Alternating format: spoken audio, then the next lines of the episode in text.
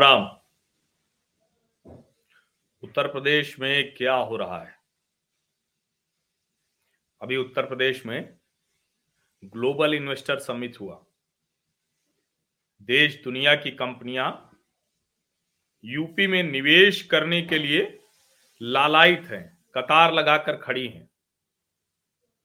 लेकिन कानपुर देहात में एक ऐसी घटना होती है जिसने मानवता को शर्मसार कर दिया है। और कमाल की बात यह कि भले ही भारतीय जनता पार्टी की सरकार की तरफ़ से कहा जा रहा हो कि बेहद संवेदनशील मसला है, लेकिन अभी तक का जो व्यवहार है, वो बेहद संवेदनहीन व्यवहार है। अभी तक प्रदेश के मुख्यमंत्री योगी आदित्यनाथ प्रदेश के उप मुख्यमंत्री केशव प्रसाद मौर्य और ब्रजेश पाठक, इन तीनों लोगों में से कोई भी लखनऊ से कानपुर देहात की उस जगह पर पहुँच नहीं पाया है। उस गाँव में पहुँच नहीं पाया है। और कमाल की बात यह भी है मतलब इस विषय पर बोलते हुए ना मैं सचमुच नहीं समझ पा रहा हूँ।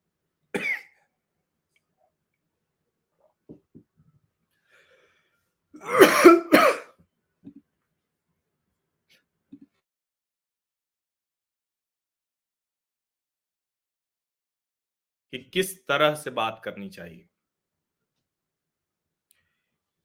इतनी शर्मसार करने वाली घटना है ये। माँ बेटी जल कर मर गए। और उस मामले में अभी तक डीएम को हटाया तक नहीं जा सका है। क्यों डीएम को बचाने में लगी हुई है सरकार? और मेरे मन में तो यह भी सवाल हमेशा आता है कि ठीक है, बुलडोजर चलाने वाला दोषी, लेखपाल दोषी, हालाँकि मैं इस बहाने ये कहूँगा कि जो लेखपाल पटवारी लोग हैं जरा सुधर जाएँ। क्योंकि सबसे ज़्यादा गाँव घर में झगड़े की वजह यही होते हैं। कोई जरा सा भी अगर जिसकी पहुँच नहीं है, प्रभाव नहीं है तो कभी भी परेशान हो जाता है।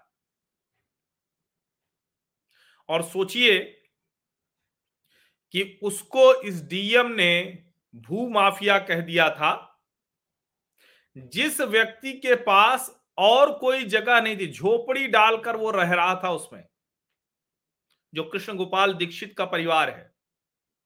हालाँकि अब माँ बेटी तो रही नहीं। और उप मुख्यमंत्री ब्रिजेश पाठक फ़ोन से बात कर रहे हैं, उसका वीडियो बना रहे हैं और वीडियो बनाकर डाल रहे हैं कि देखिए, हम तो कितने संवेदनशील हैं, पोस्टमार्टम करा दिया। गाँव वाले पोस्टमार्टम नहीं होने दे रहे थे, पोस्टमार्टम करा दिया। सफलता मिल गई। सरकार के लिए ठीक हो गया। पुलिस प्रशासन के लिए ठीक हो गया। लेकिन सवाल ये कि क्या ये नहीं होना चाहिए था कि योगी आदित्यनाथ खुद वहाँ जाते, इसे मसले को समझते, इसके आधार पर एक उदाहरण पेश करते? सोचिए जरा। इतनी भी दूरी नहीं लखनऊ से वहाँ की।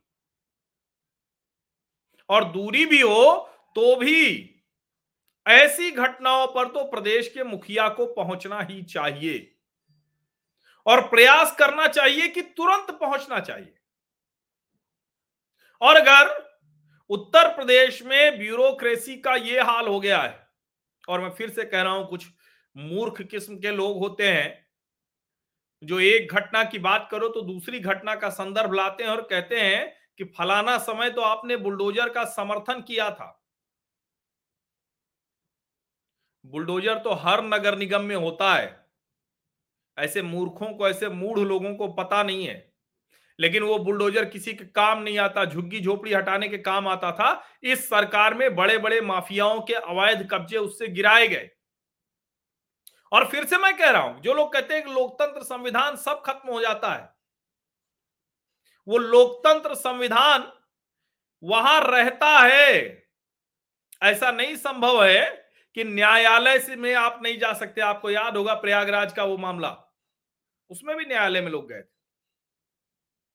और यहाँ मैं सबसे ज़्यादा जो जिसको कहते हैं ना कि ज़्यादा पीड़ा वाली बात हुई कि प्रशासन ने उसमें जो कृष्ण गोपाल दीक्षित हैं, उनके खिलाफ शिकायतकर्ता के तौर पर एक ब्राह्मण को उसमें रखा और लिखा जाति ब्राह्मण।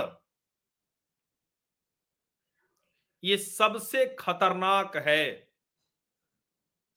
किसी भी जाति का हो, किसी भी जाति के दो लोगों की इस तरह से जलकर मौत हो जाए और उसके पास प्रशासन की तरफ़ से, सरकार की तरफ़ से उस पर लीपा पोती की जाए, इससे शर्मनाक कुछ नहीं हो सकता।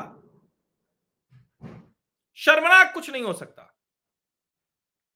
और मैं तो आश्चर्यचकित हूँ कि बहुत से लोग टीवी की बहसों में कह रहे हैं कि पहले भी होता था, अब एक ब्राह्मण का हुआ, इसलिए ये हो रहा है।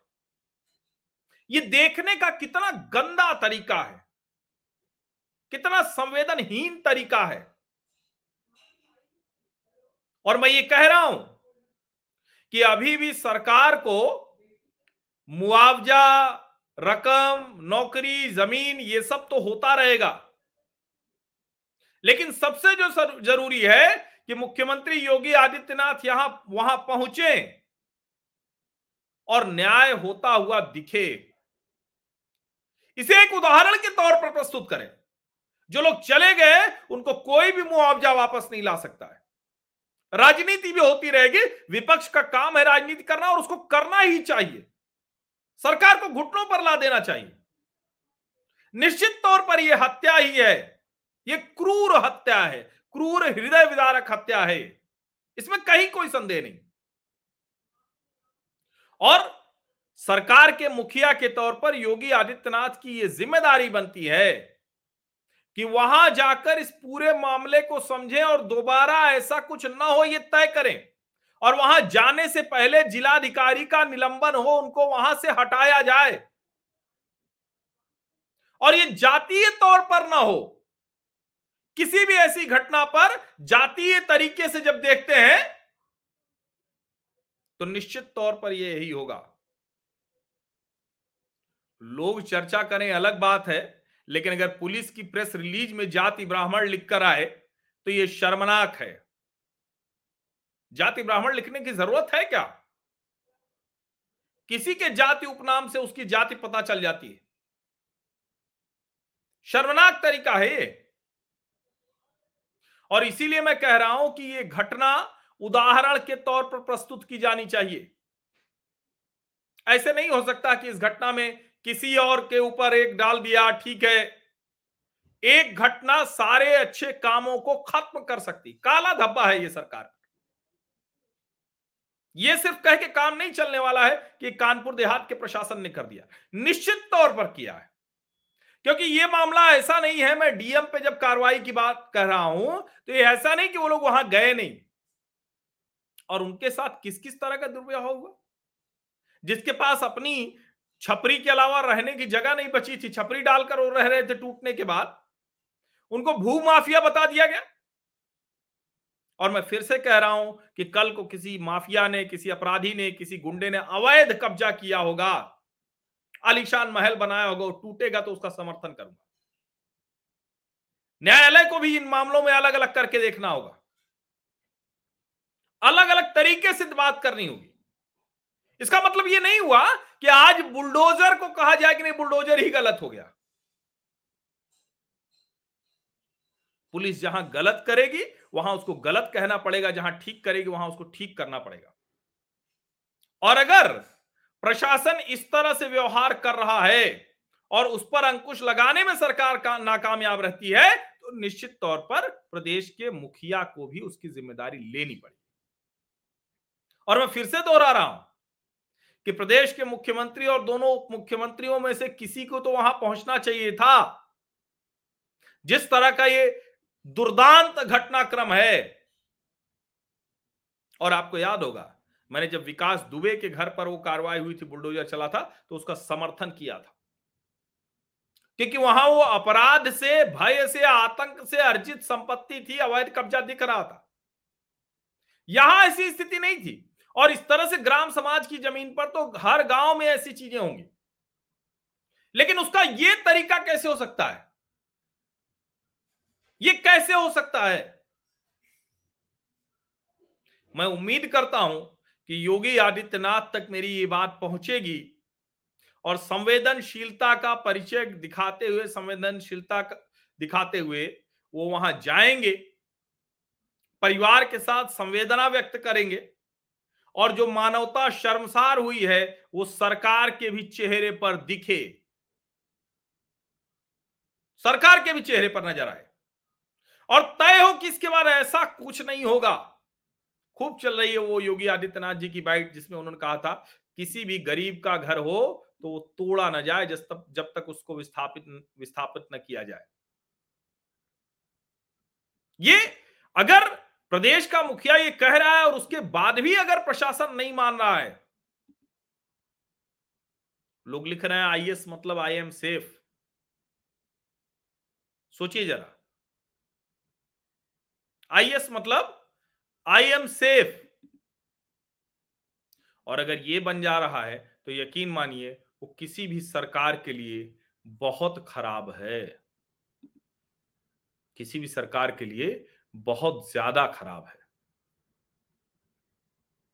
बहुत सी चीज़ें जब होती हैं ना तो कहते हैं कि अच्छा आप करते रहिए करते रहिए। लेकिन जब एक कोई गलत बात होती है तो बहुत शानदार इमारत ढह जाती है। बनाने में बहुत मुश्किलें आती समझिए।